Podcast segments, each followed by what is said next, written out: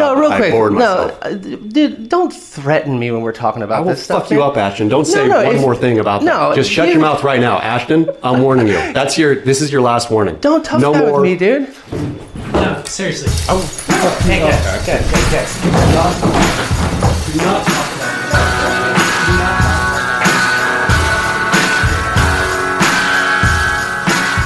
Pick up the mic, Matt.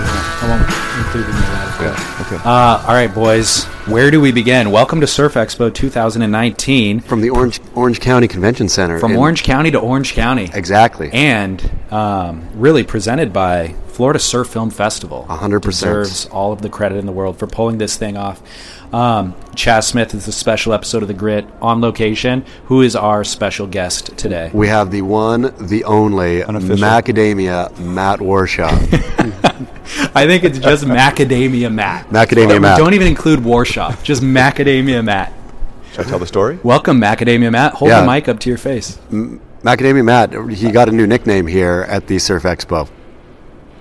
I, was- mean, it's I- really the headline of the weekend. It you would think the punch is the most important No, no. thing. No, no, the- definitely not. This is- Macadamia. I've never had a nickname. Yeah. That Really? I, no. Uh, long ago in the 70s, and I'll just fess this up now because it's the pain has receded a little bit. My nickname was Wimpy. Oh. And That that's, that's fits what all the, that's, what all, that's perfectly. what all the Zephyr guys. That Wimpy. fits Call me, perfectly yeah. with the Popeye punching olive oil. It's Right. totally And then we wimpy. got- So, you know, and then we got Wimpy over there asking if he can get a hamburger And you know when you're, you're young, you, you won't own. I didn't, you know, I just anyone would call me Wimpy. It was mostly Allen Sarlo um, and Jay Adams, but mostly Allen loved calling me Wimpy because he, looked- you know, he looked like Brutus. So I was Do you wish you leaned into it more now? Would you like to be absolutely. known as? I- but who knows? Who knows that? I was I was 11 For you know? sure, of I was course. just like mortified that that was my nickname. Yeah, yeah, yeah. But fu- I I'll think- take Macadamia Matt all day. I think Right. I think uh, before we get to Macadamia Matt, real quick, like the value of a nickname is so amazing. Every time I've gone to Australia, every time I was so jealous, and I think I've mentioned this on the show. Like Australians give nicknames so beautifully and you know fluidly, even if it's just the Hazza or you know Right. whatever they do, they're they're brilliant at it. Do you have one? I don't. I've never ever ever had a nickname. I like olive oil. I uh, I might I might really lean into olive oil. Olive oil is a good oil's one. pretty freaking olive, good. Olive oil Smith is totally epic because it is directly associated, of course, with the Popeye character, but also as a standalone thing. It's I mean, just olive oil Smith is pretty epic. As a standalone thing, but then it has to be born in a like in a big bang. Yeah. and Right. that was born out of a punch from a guy who is dressed like Popeye. Like it's just once you know the backstory, it's so much more significant. I'm totally going to. I'm going to Although- try to embrace olive oil Smith. Although there was a bit catch. of contention in the comments section over whether he was looked more like Popeye Or or, Brutus, Brutus, yeah. which Right. I think is worth discussing, which we could do later. But- but we- Well, it's but a we- question of hat usage. Because didn't Brutus have? Did Brutus have the? Bru- Brutus had a sailor hat. No, Oh, Brutus, no, Popeye no, had Popeye had the- so, he's, so he's Brutus. okay. So no, I thought Brutus had the, the watch cap. The, the he one had the like- watch cap and right. the beard.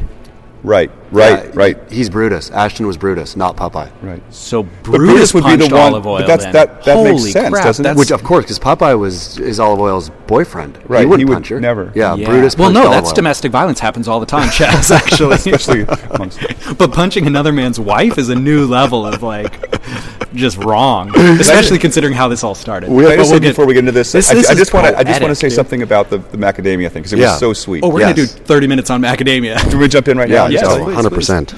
what I, I come into these shows. and I haven't been to one for years, and the and the the level of expectation is so low. I just dread coming, and I always end up having a great time. And it's just because you're seeing people that you don't see all year. Or in my case, in 15 or 20 years. So I'm walking the aisles yesterday, and I saw Mark Cunningham. Famous body The- surfer. yeah, Mark the- Lifeguard. Yeah, I mean, a, he's a, a surfing saint. And he, he, he, I said, "Hey, Mark," and he peered at my name tag, as everybody seems to be doing. Uh, oh, hey, Matt, how are you? And I said, "I'm great." And he, he's very friendly and, and very ch- chatty, and he, and he you know brought me right into his sort of booth and sat me down and wanted to know how I was doing. And he, he said, he said, "I love your website. I love the website. I love Encyclopedia Surfing." He goes, "I never I never look at it. I don't really go online much. I never look at it, but I love it." And I think he realized that what he had just said was a little bit insulting. He goes, "Look, I, I want to make a donation," and I said, "Oh, don't worry about it." You know, he reaches down for his wallet, uh, Velcro wallet, opens up his wallet, and pulls out the last two bills. He pulls out his last two 20s, and he gives me $20 right there. He goes, uh, I'm so stoked. Here, take that, sorry, 40 bucks altogether. And then he looks for a moment, uh, a little puzzled, and he says, "Hold on a second. He reaches behind to his backpack, and he pulls out, out of his backpack, a big box of uh, chocolate-covered macadamia nuts, and he goes, "Take this too."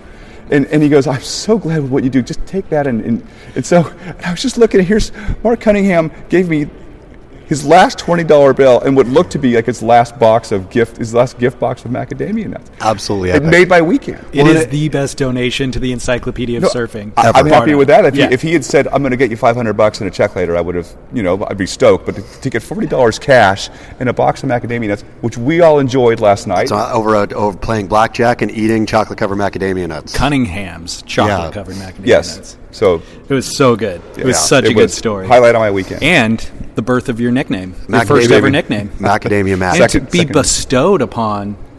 I mean, your name is bestowed upon you by Mark Mark, Cunningham. Cunningham, Mark Cunningham. is significant, Right. Man, is Mark Cunningham the best known surf figure who's not known for surfing? You know what I mean? Like, I can't think of Mark standing on a surfboard ever. well, do we do you count kneeboarders?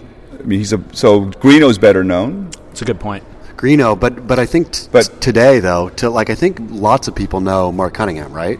People know Greenough just because of the fin line and stuff. I would think. Really? I don't know. I'd say I'd say Mark is a could do a more recognizable figure amongst the surf masses than Greenough. Like Greenough for sure for core like really Well- surf surf people. But I think a lot of people know. I mean, I think Yeah. grandmas and stuff know Mark Cunningham. They see pictures of him body surfing. Yeah. Beautiful man. because of that head of Yes, hair. exactly. and- yeah, Unbelievable. He's 60. statuesque. He's 64. He's newly married, by the way. I found out. He showed me his ring. Nice. Really? Was it a Colwood ring? Does he go? Metal, just like it was like they were just. He makes them out of we- we- macadamia nut, Yeah, we held them together, and he had. An, and I was talking to him at his booth, and he had a picture behind him of him um, body surfing a wave at a place called Point Panic, which is a Oh, great. And you wonder like how much of his career is due to that incredible head of hair. Like Uh, the- the- you're looking at the you're looking at the body surfing photo, but it's a recent shot of him, and he's in his early 60s, and he's that that hair is just spectacular. I think I think that about a lot of people, like men, Yeah. men with not just hair, but like men with great hair. How much of their success they owe to having great hair? A lot of it is attributed to hair, and the second half is a good nickname. Well, the third need- half it's is- the branding. half. Yeah. it's The third half is height. Oh yeah, good point. So it's got 'em all. branding, and if you can kind of brand yourself and stand out in the room with Right. those three things, it's surefire success. Yeah. yeah. Well, Three days is too much, you guys. Three days is way too much. I've had so much fun, but three days feels like a day too much. Yep. Yeah, I'm glad we're not setting up or tearing down anything. Could you imagine at the end of this if we had to No. tear down a booth The and only- then drive home? The only way to do it would be like basically plaster drunk. I mean, that would be the only way to kind of get through the just the depressing pain of tearing down in a cavernous convention center. yeah, I'm the opposite. I want no alcohol. Like When I you're- need oh, pure yeah. sobriety to even function. We've, we've talked about this, right? Because The- otherwise, I'm just gonna like not do my work. Yeah. I'll come up here and nap on these couches. oof. Which, by the way, we missed opportunity looking around us right now. we're on the we're on the tell us where tell the everyone where we are. Um, we're on the second floor of the South Concourse of this massive convention center, and uh, the second floor is completely uninhabited. There's bathrooms and stuff up here too. Yeah, there's a I mean, bathroom right The, here. the convention center is so massive that the first day when we came here, you guys remember this? We got a little lost. We were in the, we were in the convention center nearby driving, and to course correct was 1.8 miles. From the East Concourse Right, to to- the South Concourse. 1.8. There's absolutely no. I mean, you could walk it, but that would be Even a, the employees ah. are on segways and golf carts. Yeah, Right. Because it's that much distance. It's really fascinating. And there's like multiple conventions happening, obviously, at the same time. This isn't just surfing. I went to the coin con- the coin convention. It was awesome. How was it uh, labeled? Uh, the, co- it was a coin show. There's a No, name that I can't sign. pronounce with the The sign. no, that was a, that was an. Tell them what the sign was. You posted it on Facebook, so it's not like it's. I, I, uh, I'll pull it up for you later. okay. But You'll the coin for the coin convention uh, was amazing. Everyone in there was just as stoked as the surf folks. They were older and less tattooed, and the boots weren't quite as extravagant. Yeah. But the people were fired up. Like they were. There were some amazing, you know, stamps and bills and all kinds of stuff. It's funny when you can see surf in the proper context of, Right. of another hobby. I mean, Right. because surf is, you know, I mean, I patently refuse to call it a sport and, you know, a lifestyle slash hobby. But to see it, to see them next door to each other, a, a coin and, you know, whatever collection uh, thing with a surf thing where it's all basically the same. These are just enthusiasts, Yeah. right? Right. Coin enthusiasts, Right. surf Right. enthusiasts. I was Same actually. Oh, this is my first time to Surf Expo. I was really impressed actually by how professional the surf industry was in this environment. Not only are the, I think like, first of all, for listeners, it's this Surf Expo is actually far larger than just the brands that we know and love from the magazines we grew up reading. There's all these um, fishing brands, Right. Maui Jim sunglasses, think stuff like that's kind of on the periphery. I think of it's surf. like beach beach lifestyle Beach too, lifestyle, right? yeah. For for like Caribbean whatever stuff. So in the far back, there's like shot glass vendors and things like that that are selling to tchotchke stores. Um, but because Maui Jim has so much more money to work with, they build out this super elaborate booth that looks like it would be in a shopping mall, and then therefore all the other surf brands have to actually kind of live up to that. And this is their best showing, and it's really impressive. I was like, shoot. Surfing's arrived. I feel like, in a do. sense, you know. they, do, they do a good show. They Well, it's funny job. you say that because what I noticed, I, I hadn't, I haven't been much of a trade show attendee since the '80s, the late '80s. And when we walked in yesterday or two days ago, it looked and sounded and smelled almost identical to what I remember at the ASR shows in Long Beach in the '80s. Like I was surprised at how little had Oh, had changed. Yeah, Interesting. And also yesterday or two days ago. There was a lot of '80s music being played, and it, you know, if I closed my eyes, it really felt like I was just been transported back in time to Yeah. 1987. Yeah. So Awesome. Well, Kevin Miller and John Brooks at the Florida Surf Film Festival organized the three of us to come out and uh, be jurors, where Chas was actually um, debuting the Lisa Andersen documentary Trouble. So that's where we all linked up first in June, and then um, they he's kind of organized us to come back, and Surf Expo also contributed to get us out here to host a Chas and I to host a podcast seminar yesterday to explain kind of how the medium's growing and how your brand can engage new audience through the platform. But it was all through Florida Surf Film Festival's booth. They did movie screenings. I was shocked at how really well attended that was. We did the screening last night for Stab's new Stab in the Dark video, and uh, normally in that type of an environment, it's too chaotic. If there's not bleachers for people to sit in and like a confined audio for them to listen to, it doesn't really translate. But it was really well attended. Um, everybody's just pulled off their role, I think, really well. So People had fun. yeah, Yeah. it's been good. Well, and definitely the the booth that Florida Surf Film Festival is occupying, which is right next to the Hurley, Hurley booth, Yeah, was the s- it, it, uh, not just sort of humble bragging, but it was the center of the. It's Yeah. been the center of the sh- show, it's been really great. right? It's where It's where the um, most people are. It's where the you know, I mean, everyone's. That's where everyone seems to be meeting. It's where the most famed interaction of the weekend actually took place as well. Here we Yep. go. Here we go. Yep. Enough- enough A- teasing. A famous interaction. Oh, it was good. Do we need to fill in people with the backstory? And here's the craziest thing: today is the one year anniversary. I just saw that. I know. Of the coffee Thank- table Shout jump. out to the commenters, by the way. This whole show's dedicated to the commenters because Always. the commenters have provided so much humor for us this whole weekend. The entire weekend, we're on our phones, like it, driving around in the car, refreshing the comments and Right. reading the latest one, and just laughing endlessly. So somebody in the comment section pointed out that it's the one year anniversary of the famous reclaimed coffee table jump podcast. Jump or leap. I, I think I go back and forth. I think leap is what I try to stick with most of the time. It was a leap. I think. Would you Would you characterize it as? I mean, you saw it. Well, How it's just what's characterize it? funnier. Yeah. What's funnier? It's I think. Leap is funnier. It's true. Yeah. So it's amazing that it's a one year anniversary. Today. I've been referencing it's like eight months, but one year anniversary today. So um, I wonder if that was all part of Ashton's design. Maybe. So a year ago, we set up a debate Stab Magazine versus Beach Grit. Ashton Goggans, editor of Stab Magazine, versus Chas Smith, debating. The idea was to kind of debate the merits of both of your platforms and why you basically constantly talk crap about Ashton and Stab Magazine. And uh, it quickly, uh, what's the word? Can I? Yeah, jump in.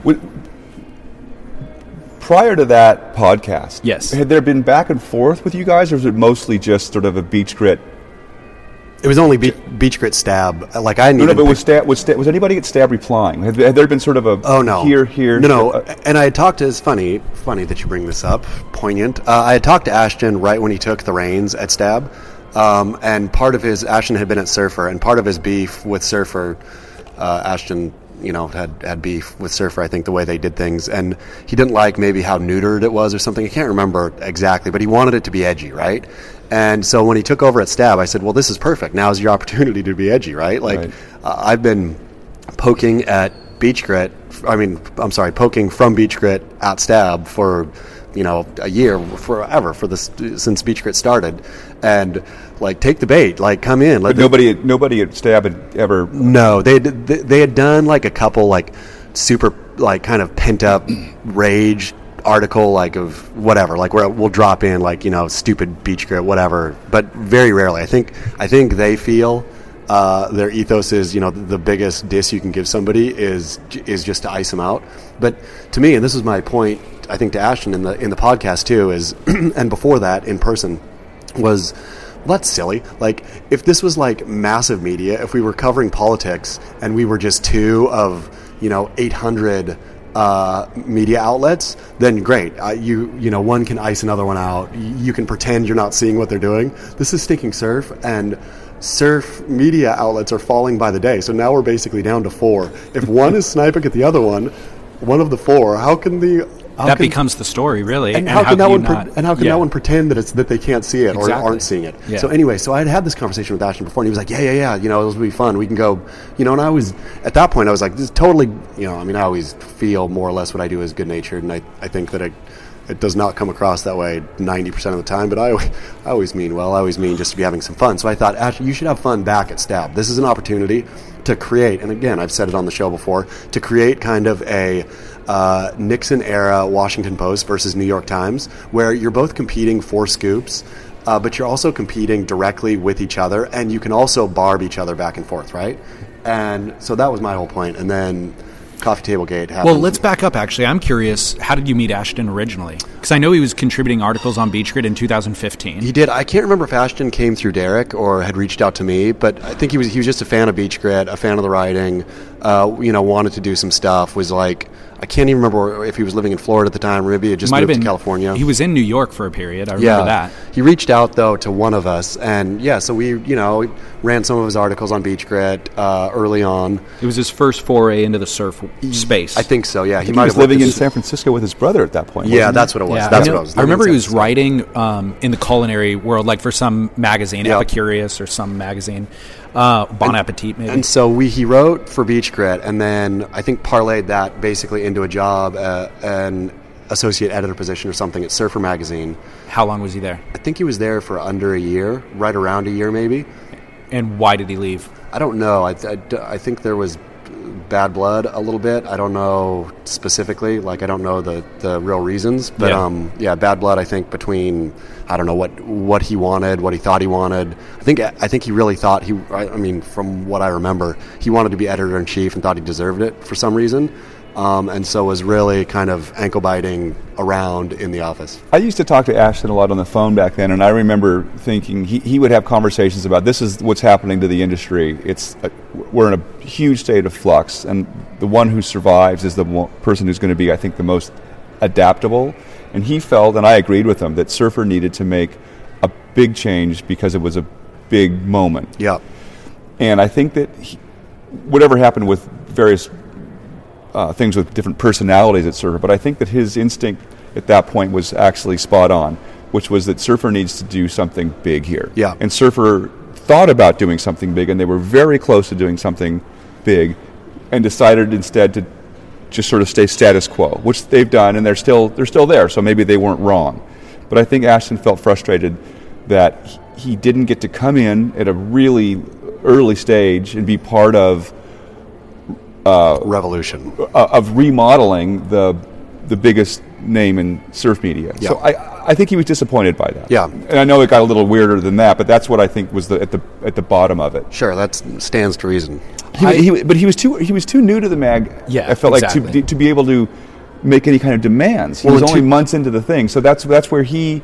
It wasn't that he was wrong. He was just he, he didn't yet have the. um, he didn't yet have the right or, or the seniority to be able to Yeah. come in and sort of say anything. Like And and also, I mean, he was pretty new to surfing at that point too. I mean, Exactly. he had only Absolutely. been- it wasn't. right. ju- He was not like he came in with a bunch of experience from somewhere else. You can be um, a profound, like genius level talent, but you have to let other people realize that on their own. They're the ones who have to really Right. like anoint you with that. You can't come in and try to convince people of that. You just have to let your work show. Right. And um, I agree that it's too short of a timeline, and then it's also a 50 year institution. Yeah. So, and really, the only name that is synonymous with Surfer is John Severson. Right. So, if you're going to come work in a 50 year institution, you need to be aware that the institution comes first, and your name Right. might never get known.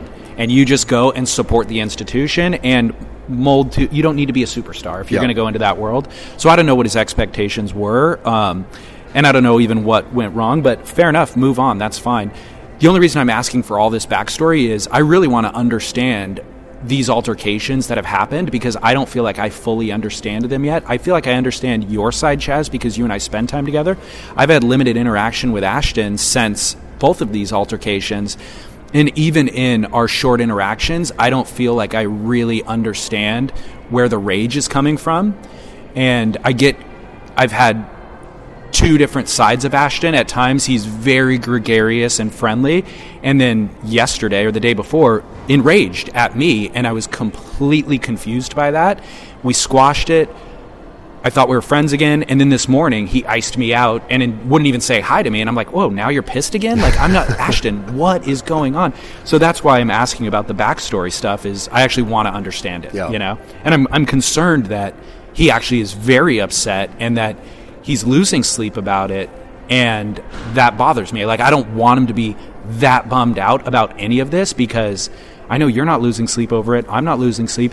I'm afraid he's getting all the barbs because you're the one talking about it publicly on Beach Grit and constantly poking and poking and poking. So my experience, of course, is different because I'm not receiving any of that.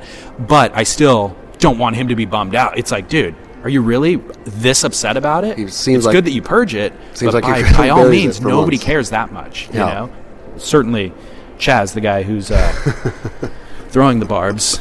Um, who should recount the actual punch? Everybody's probably seen the video of the punch at this point. If you haven't, push pause, go to uh, beachgrit.com and find the video.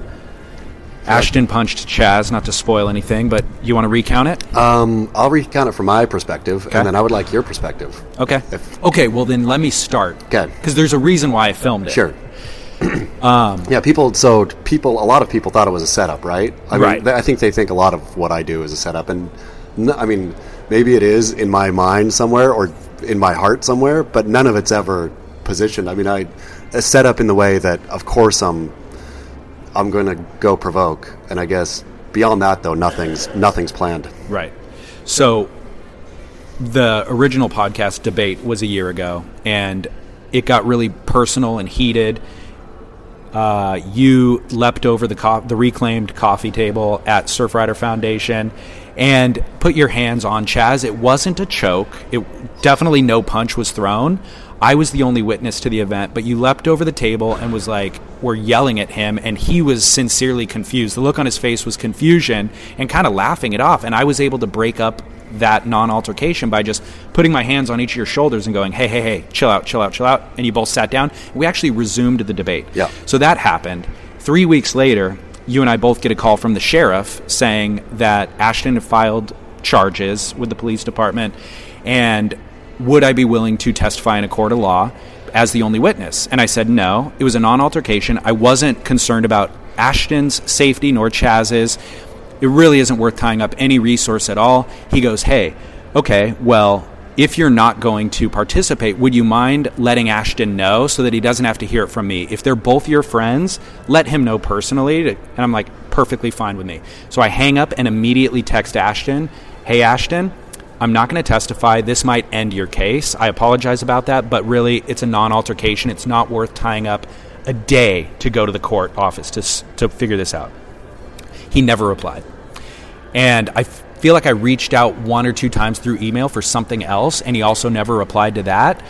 That's fine, no big deal. I've seen him five times since then at various events. I've walked up and been pleasant to him. He's been pleasant to me. The first time I saw him, I even said, Hey, dude, how crazy is it that we haven't seen each other since that altercation six months ago. Is everything okay? And he blew it off. He goes, dude, no worries. Oh, it's been that long? No worries at all. Completely blew it off. So in my mind, I think, okay, cool. He's over it. I clearly have zero animosity. I like Ashton. I want him to succeed. So I have no animosity. Cool. Moving on. I think he and I are cool this whole time. So then I'm walking through the trade show uh, 20 minutes before Chas got punched, and Ashton was standing there with his hand in his pocket, and I'm walking by and I grab his attention. I'm like, Ashton, I put my hand out to shake his hand, and he goes, Hey, if you don't mind, I'm not going to shake your hand. And he starts going, Matt, do you have something to say? I, yeah, I do. Yeah, I, I want to say Go, that go. after, I, I'm not sure if it was consistent, but let's we do need to say that what happened two days ago didn't come out of the blue because Charlie has been, the, Ashton calling the police, which is ridiculous, became the thing that Charlie has been hammering at amusingly, and but but, Yeah. but endlessly. Like, Just all you know, it's been a, it's become that's become a go-to punchline for Charlie. Absolutely. So, and, and Ashton doesn't won't engage with how you know. There's no win for Ashton to engage There's no with win for Charlie. Ashton, yeah. uh, in that. So I, whatever happened two days ago to me was as understandable. I think as predictable as you can imagine. I mean, Of he's, course, he's sitting. yes. 100%. Yeah, so so so w- he might not have been angry at you six months ago. He might not have even have been that angry at Charlie six months ago. But I think that there's been the steady drip Completely agree. I mean, of, of what's happened. You know, When you're hiring for a small business, you want to find quality professionals that are right for the role, and there's no faster or effective way than through LinkedIn jobs. Your time and capital are precious, and there is a powerful resource that can help you focus on what you're good at and integrate people into your team seamlessly to help grow your business. LinkedIn Jobs has created the tools to find the right professionals for your team efficiently and for free. LinkedIn isn't just another job board. Everyone is already on LinkedIn with their resumes and references, and now LinkedIn has designed a hiring platform to connect you with candidates specifically qualified for the job that you post about. More than a billion professionals meticulously organized to connect people by skill set to help us all advance our position. 2.5 million businesses already use LinkedIn for hiring, and 86% of small businesses get a qualified candidate within 24 hours. It's that fast, easy to use, and effective. LinkedIn Jobs can help you write job descriptions, filter the right person to you, and give you the tools to help you interview them like a pro linkedinjobs.com slash surf is where you go to post your job for free yes totally free that's linkedinjobs.com slash surf to post your job for free terms and conditions apply I would honestly not be surprised. I mean, in my mind, I feel totally deservedly, but Ashton was, uh, what's his name, from Cape Fear? Uh, Robert De Niro? Yeah. Oh. Where you're just like in the cell, you know, doing pull ups with, with, thinking about the with same a picture moment. of me on Yeah. the wall. Like, where it's, Right. I mean, that's how it felt. It was so built up to the point of like crazy pop. I mean, I wouldn't be surprised to go into Ashton's house and have like a cardboard setup of little cardboard figure me, Yeah. cardboard figure him, where he like puts the pieces around and, Yeah. and how, you know, plans about when this moment was going to come. Because, of course, we're both in the surf industry. I think he knows me well enough to know I, I I will go anywhere at any time. You know, not because I'm necessarily brave, but just it's I can't look myself in the mirror in the morning if I don't show up. Right? Like I I'm a horrible fighter probably. uh, I am yeah whatever, but I have to show up. Let, Yeah. me, let me throw something out here before you continue with the story. Sure. We've got to get back to that narrative. But how many people would want to take a swing at Charlie with that same level of rage uh, as Ashton? Like, how many people do you th- just as a, just an estimate? David Lee. I think the number's low. I think Chas has provoked a million people. Among them, 99% don't take it seriously at all, and they laugh it off. So the ones that would actually take a swing, I would say three people. I was going to say six, but yeah, Okay. yeah. Who would they be? And- and I'll, I'll- I'll say one more thing too. Ashton's also correct to not engage with you, Charlie, because uh, nobody can win that. You know, the, the, the not the blog off, but nobody can go toe to toe with you in in the in the arena that you that you are you guys are in. You're too you're too good. The only thing I would pay money to see, though, is as I have said, is for you to go toe to toe with Derek. Yeah. Well, I You know- mean, but I, but I was waiting for for and I and I don't think I'm that you know I think I have fun with what I do, but but uh, I was always wanting and it, I never necessarily wanted Ashton to engage, and of course it got to the point of just absurdity where it became this a, a running gag, right? Right. For Beach Grit, which Right. that, that's beyond you know that's something entirely else. But early on, I just wanted Stab to engage with Beach Grit, right? I wanted I wanted somebody there to, to say, okay, I, you know, I'll go in, I'll go into the ring and have a go, right? To be, I've always felt so frustratedly unfulfilled by never having a sparring partner, never anybody, and I don't, But I'm no again, it's genius. because you you've you've talented yourself out of you you've you've you've moved out. There's who who at Stab. And when you, when you say beach grit, you mean yourself, 'cause- or maybe Derek. But you know, Derek's no I don't think Derek has any animosity towards. people in general. So, so you're basically saying who's who who at, who at um, at Stab would step up to you? anybody. Like like why can't why can't somebody get in the ring right? I'm Why sitting there they? i'm sitting there in the ring They're gonna come up waiting waiting just airboxing airboxing and waiting. And nobody. And it's not like it's i don't think i'm that good. I think that i think certain things are funny and i'll you know whatever. I f- like i really enjoy the game like truly genuinely enjoy the game and maybe that's what it is maybe other people just don't enjoy the game and so it's really hard I think the game is a little bit rigged because you're you're that much. That's very true. You're that much better Well, than they and are. Because that's why- the way the I say- Beach Grit is designed is even to like take those shots, Right. And they, nobody else has the platform Right. to even really go toe to toe. But And if they do, and, and this is they do, they like No, I trying to- agree with It looks that. like they're trying to be beach grit. Like so, Right. If they Right, engage exactly. you, what ends up happening, and this is particularly true for Todd at Surfer, he's going to look silly because he's trying to be, he's trying to do a, a, a Chas Smith version against Chas Smith, and that's it's not going to work.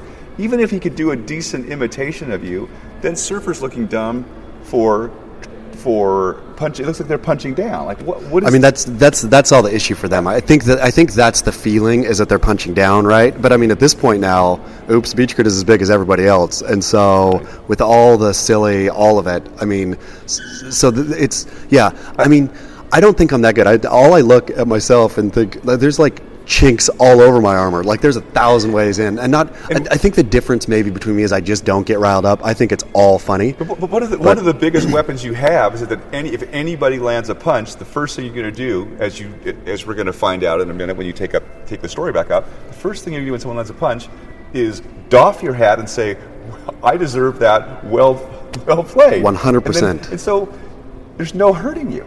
There's actually no way to. There's. I don't even think there is. I don't think there is a chink because if anybody finds something, you're you're going to be the first person to say You found it. you found it. Good- good and job. Then it's no longer a chink, is it? it? Then it becomes you.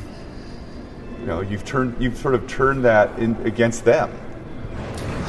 well, back to the narrative. Yeah. Um, I I love you, Charlie, but I'm saying it's No, no, it's rigged. But I mean, it's rigged because it's all a joke. Right. Yeah. You know what I mean? Like that's that's the ultimate irony of all of this is It's a joke, except for Ashton and other people get really. It's not a joke to them. Yeah. No, but And I- and I'm not Ashton would. a- if this saying- was about Yeah, yeah. somebody else, I bet Ashton would love the entertainment value Right. of it. Everybody Right. loves the entertainment Right. value of it. This is what we want. He Right. even referenced, which I can get into, about the Tanner Hendrickson and Michael Rodrigues fight when he was talking to me. So it's like he loved seeing that, and Right. he thinks better of Tanner now. right, right. So he's all into it. But the person, once the person becomes the one who's getting made fun of, they're so hypersensitive, or certain of these people are Right. so hypersensitive.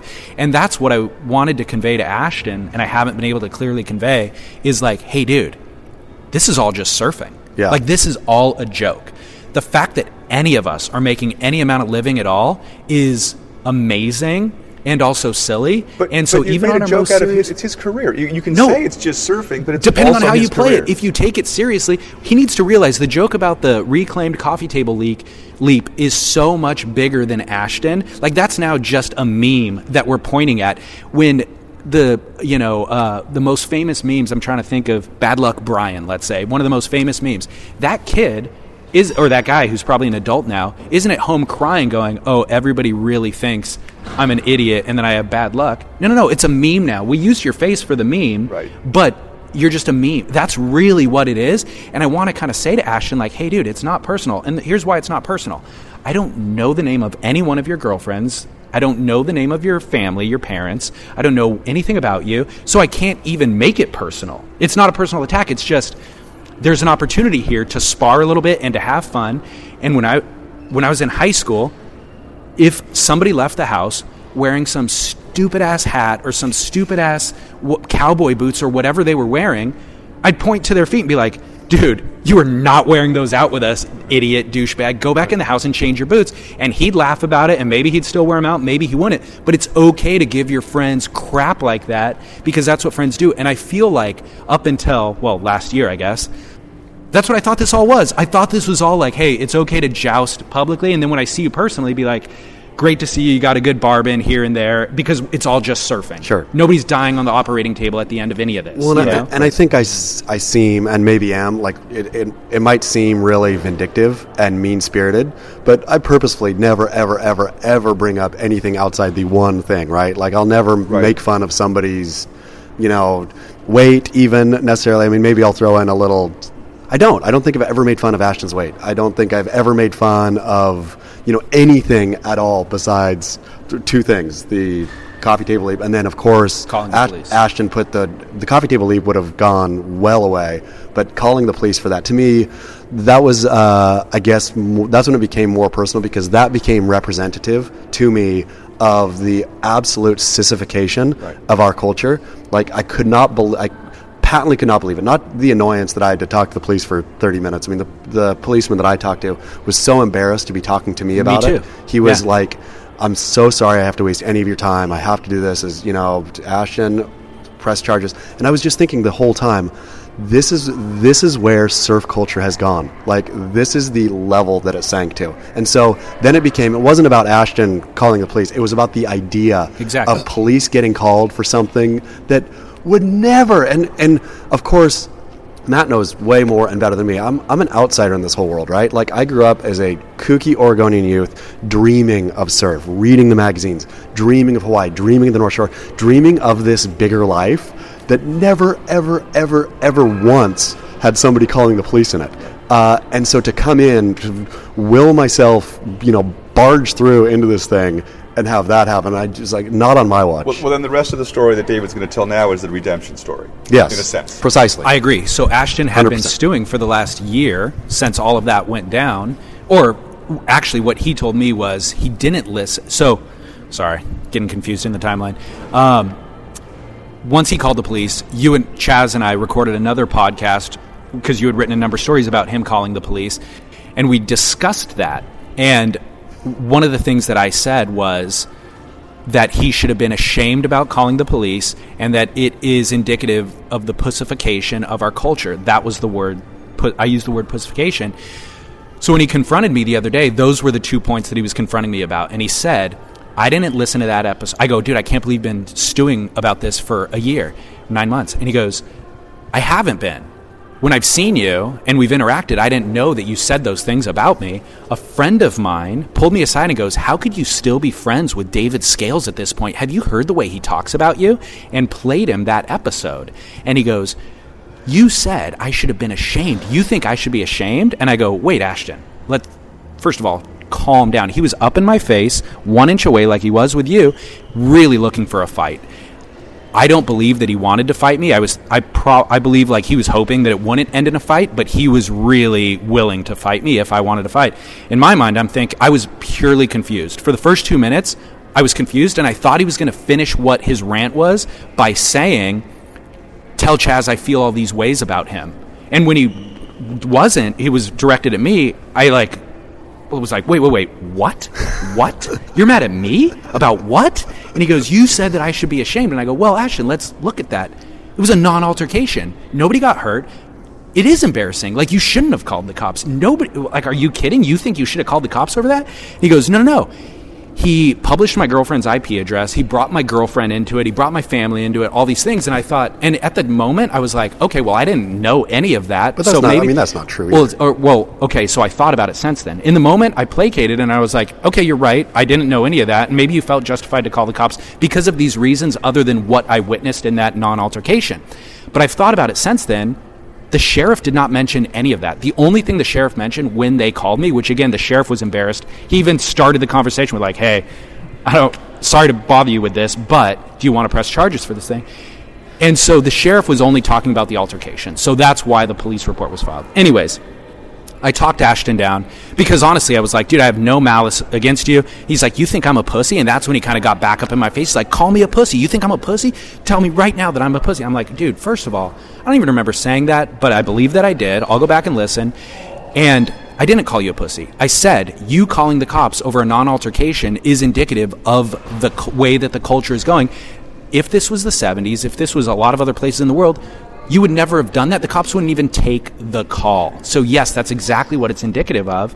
And I, who cares what I think about you? That's the other thing. Is like honestly, if you feel as strongly as you do, why do you care what I think? You know, like we're not going to be best friends after any of this. So, anyways, I was able to talk him down, and it took a good ten minutes. And I even said to him at some point, I was like, "Dude, chill out. This is not going to end in a fight."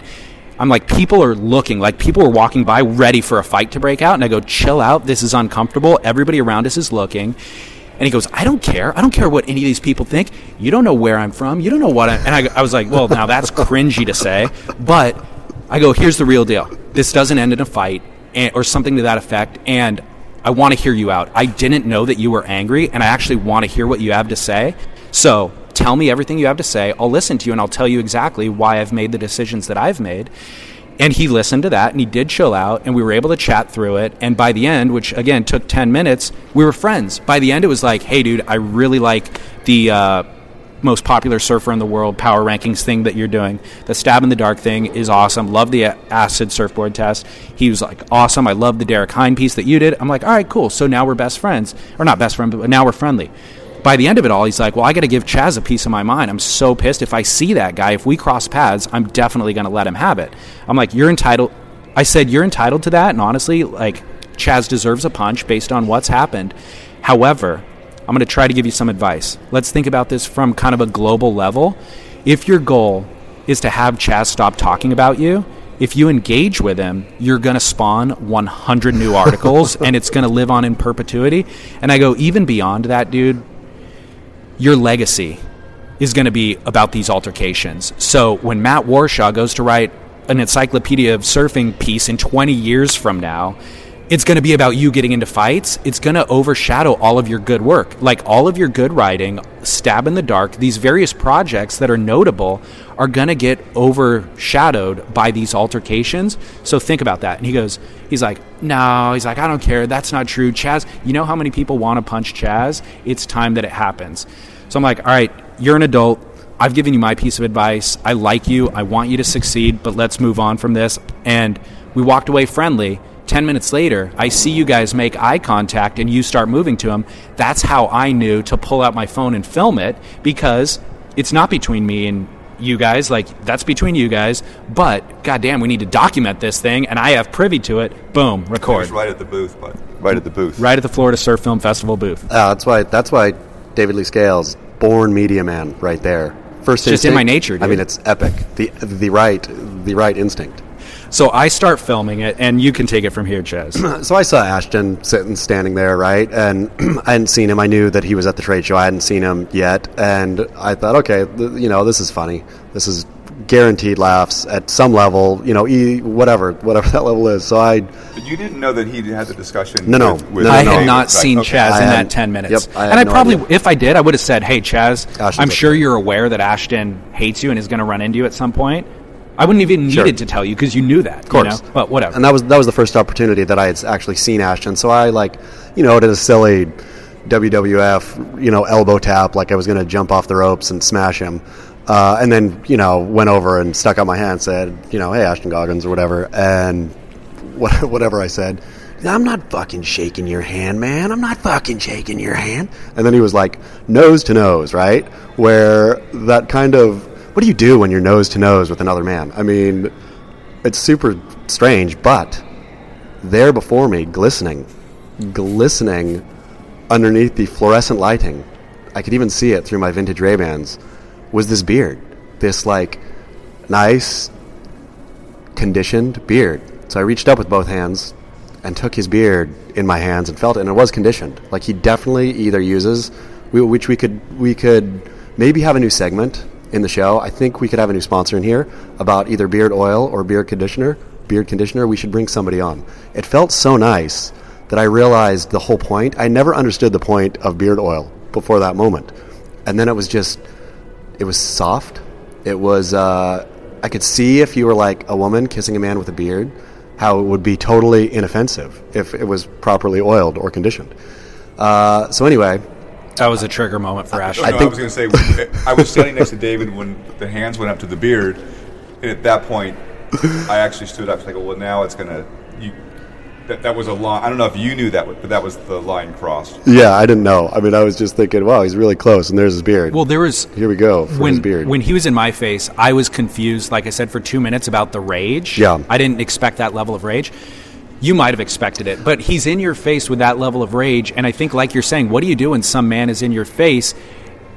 The thing you don't do is touch their face. but you you reached up, you were like laughing and smiling about it, and went up to be like, oh, it almost from my angle looked like you were just going, "It's okay, Ashton boy," Yeah. like, "Oh, it's okay, let me calm you down." Sure. you know. But Yeah. with he's that enraged, He was mad. He was not like- going to be touched on the face. He was zero to six, which everybody understands.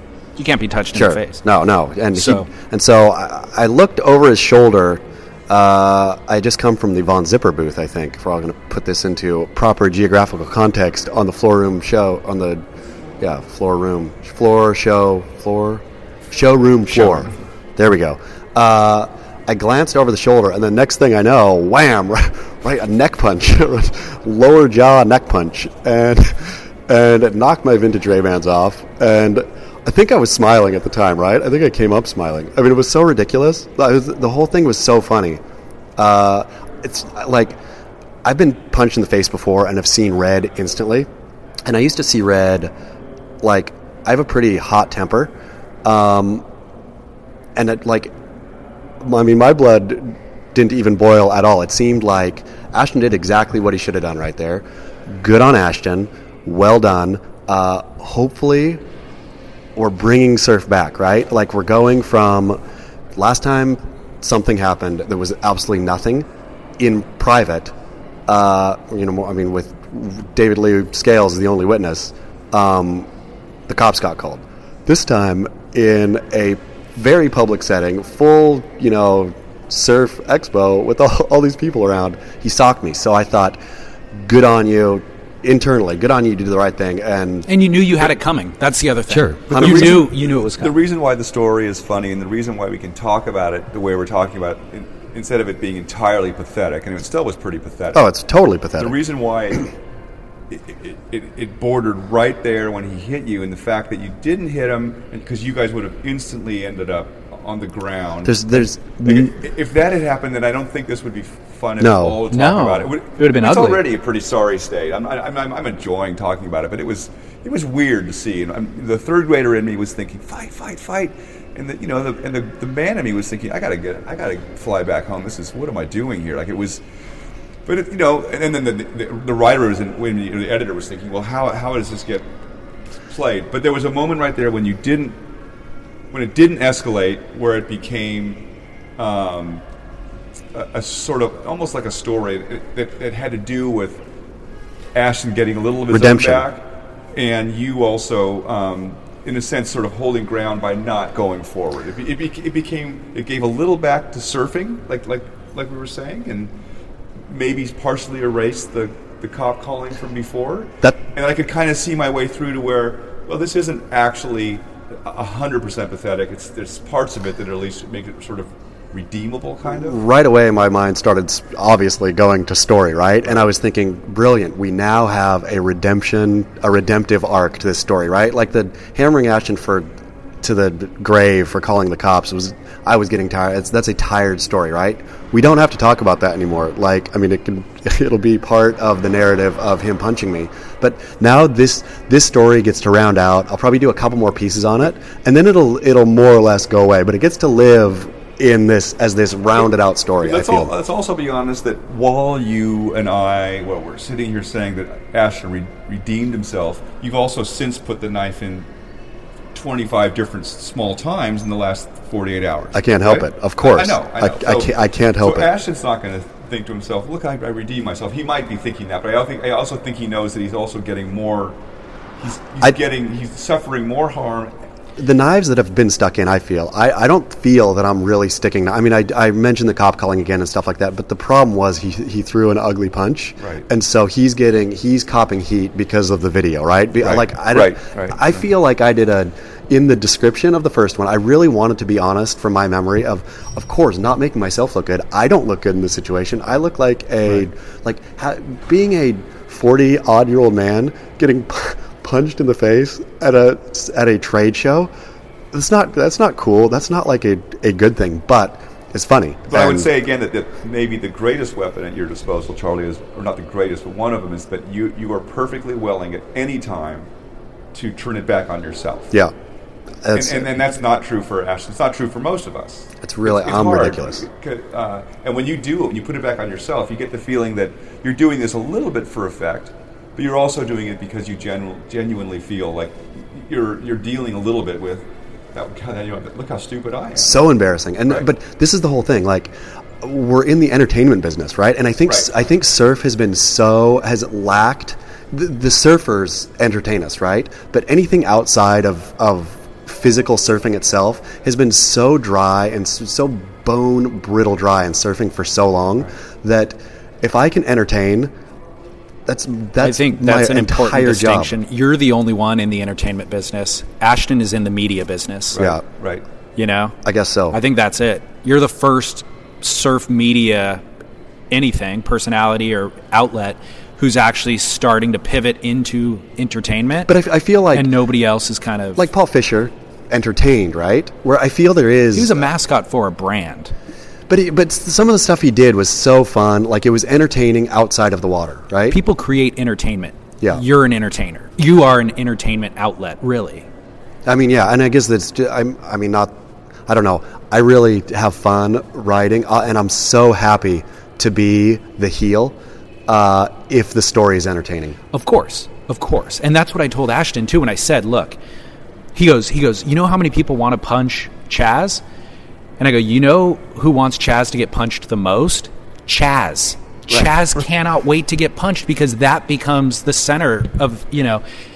And uh, but by all means, if you feel the need to do it, I think what needs to be said here is everybody thinks you deserved that punch. 100%. In- Myself, Matt, and so what I was glad about was you had that coming. Ashton delivered it so he could regain some of what he feels like he lost a year ago. You not retaliating meant it really didn't get ugly. That's right. Like he didn't really deserve any retaliation. No. So it kind of played out perfectly. Furthermore, nobody got hurt.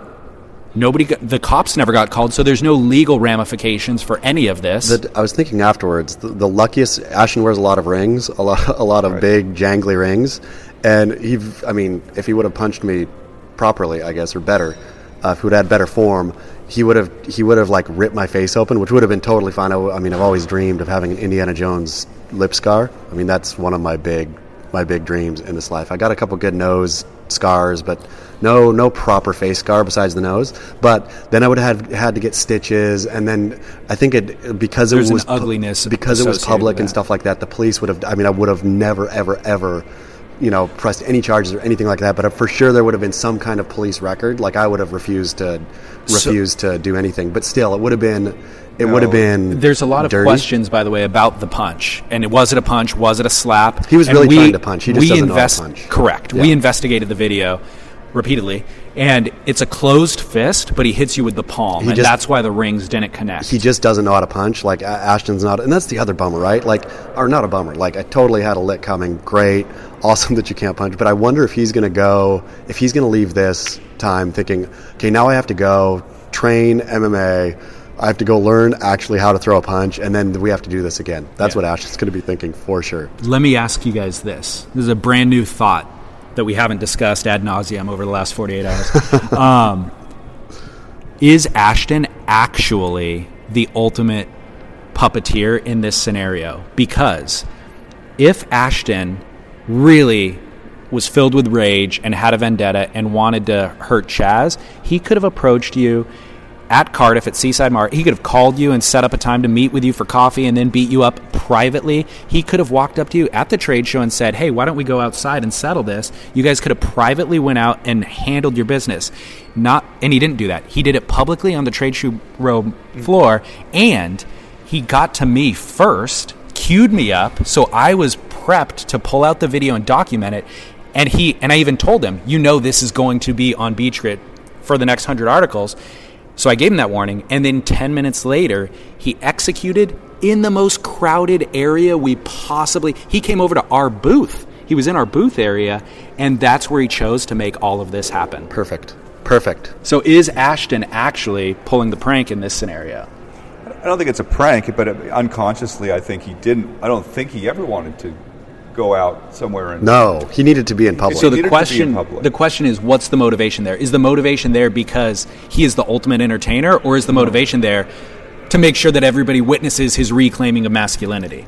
the second. the second one. But I totally do, again, and I don't know how to say this without sounding paternal, so I'll just let it sound paternal. I completely doff my cap to Ashton Goggans. Like, I know this show may sound like it's fun making, and it is fun making, it's entertainment and all this stuff, but it's also good on him, right? Right. I mean, he did what he needed to do, and I completely, if I wore a cap, if I, if I wore a yellow beanie, I would take it off and doff it in his direction. It was a perfect little uh, surf trade show moment. I mean, it was a perfect little thing to happen at a, at a surf trade show to, en- to enliven what would have otherwise been another just another typical trade show day. And I really, really genuinely hope that people were entertained at the end, right? Like, I think that, and at some level, in the, you know, far off future, I hope that Ashton looks back on this whole circle as entertaining, right? Like, I hope so too. Where Yeah. he looks back and thinks, you know, he can see the silliness Right. or, or get, get beyond emotionally the silliness of himself calling the cops. Uh, and he can see this little circle as that was a, you know, that was a funny thing that happened. There was, there was one year of comedy. And, Right. And now the story, you know, it does. I'm sure it'll come up time to time because I, I won't be able to help myself. But this will not be a drumbeat of, you know, drip, drip, drip, drip, because he did the right thing. Right. we have to discuss the comment sections on Beach Grit um, and on Stab. Actually, they really commenters on Beach Grit deserve kudos for being honest. Like you would think that they're all just Chas fans and Yeah, that they're going to support you no matter what. It's definitely not the case. Like the very first comment, and then by the way, your guys' moderator highlighted the comment was actually against Chas. You know, and so it's great to see people on there say. First of all, you guys both look silly in your outfits. The fashion police should have been called. So they're not just making fun of Ashton's outfit; No, they're I'm making fun of your outfit. Right. So I like that the commenters can kind of see things globally, even though they're in your the, platform. The beauty, I'm, s- I'm so happy you filmed it because no matter what, I would have told the story like again, making myself look like I did something cool or tough, or because it's not. Right? I mean, Matt hit it on the head. It's a, it's a in the moment. It's such a stomach uh, turning time, right? I mean, it's embarrassing to see adult men to see adult men fighting. Full stop, unless it's in a ring, or unless you know somebody is like picking on somebody smaller and somebody comes over and just lays them out, or you know, I mean, I was thinking about it after. The only time now I can really see red is if anything is happening to wife or daughter, Right. and that's it. Like that's the only time I can I can get feel that rage just come, you know, right up in. If it's not that, or you know, whatever. But seeing two men fighting is pathetic, almost always. This was pathetic, and the only, I mean, Ashton did the right thing, et cetera, et cetera. But the only redemptive thing for me is just, I hope that the that the entertainment rounds out. But I would have told the story as accurately as I could have, no matter what, since I'm not trying to be the tough guy here. Right. Um, but I think people would have disbelieved it unless the like the video that you had was so so perfectly captured the moment that it allowed me. I feel, and funny enough, I don't even know if people read what I wrote in either story. I think people were just rushing to the picture and to the, to the comments, or Yeah. to the video and to the comments. But I really I take pride in those two pieces that I wrote. Uh, Well, what was the best line? uh, the, the bringing, I really just still chuckle. It's still it's the one thing that people have been talking to me about. Ashton, Ashton bringing bringing pride to a long Vindicating. line, vindicating a long line of Goggans, a long line of proud Gogganses. The one punch vindicates a long Really, line of uh, Gog- somebody- Gogganses. We talked about it last night. It wasn't in the comments, right? But, I mean, we should have. If Beach Grit was smart. We would have had the, that day yellow yellow beanies for sale on our website with a, lo- a either like a proud line of Go- or a long line of Gogganses or something on the beanie would have been absolutely epic. Yeah. I'll, I'll gift one to Ashton at some point. It was too good. What are your thoughts, Matt? You want any closing? What do we owe people? No, I think we're good. I want to go to the airport and say it's been a wonderful. I had so much fun hanging out. And this, this whole thing was let's get get the band back together, the three Yeah, of us. yeah. Because the first time we hung out was last June, Yeah. at Florida Surf Film Festival, and when uh, when Kevin Miller said the three of you guys are going to come back and get get a car and stay together again, I was I was on. I didn't do a damn thing this whole weekend. I didn't. There was no purpose for me to be here. I had so much fun. I had so much fun too. Um, Everybody's uh, always Yeah. glad to see you, Mac Warshaw. Macadamia. Um, by the way, walking around the trade show floor after the fight, um, the next day, after everybody kind of saw the video and read the articles, the higher ups in every company and the underlings in every company all came over to say how grateful they were that it took place. Everybody across, I never heard one negative word about it. Everybody across the board said, this was the best, that was the coolest thing that's happened at a trade show in a long time. And what they added on was, Ashton was justified in the punch. Chas deserved the punch, and I'm glad that Chas didn't fight back because Ashton really didn't deserve any retaliation. No. Everybody across the board was like, I'm glad it happened. You would think there'd be one person who'd be like, all fighting is ugly, all violence is ugly. No, everybody was like, well, there's a time for violence, but not a beating. Like, we don't want to see anybody get real hurt. But the fact that it just happened the way it happened, everybody from the high, the highest high ups in the biggest companies were like, "Good job, that was awesome." They all felt it was surfy. And Yes, it- exactly. And, Well, there's and part- that, and partly because of the ridiculousness. Yes, ridiculousness. agreed. Because surfers actually don't fight very well. When they do, it's funny. So I mean, it, it felt it felt like we're, we're in a we're in a kind of an oxygenated, you know, awful convention floor, and something surfy happened. yeah, felt like the olden days. Right. So that's what I think. That's what those. I think, I think that's what Bob. You know, Bob Hurley was thrilled, and others like him. Yeah. I think that's what they they responded to. Dragging it back to the gutter, kicking and screaming. Yeah. It's my, it's my Thanks for having me, you guys. It's fun, you Oh, guys. thank you, Matt. All right, bye.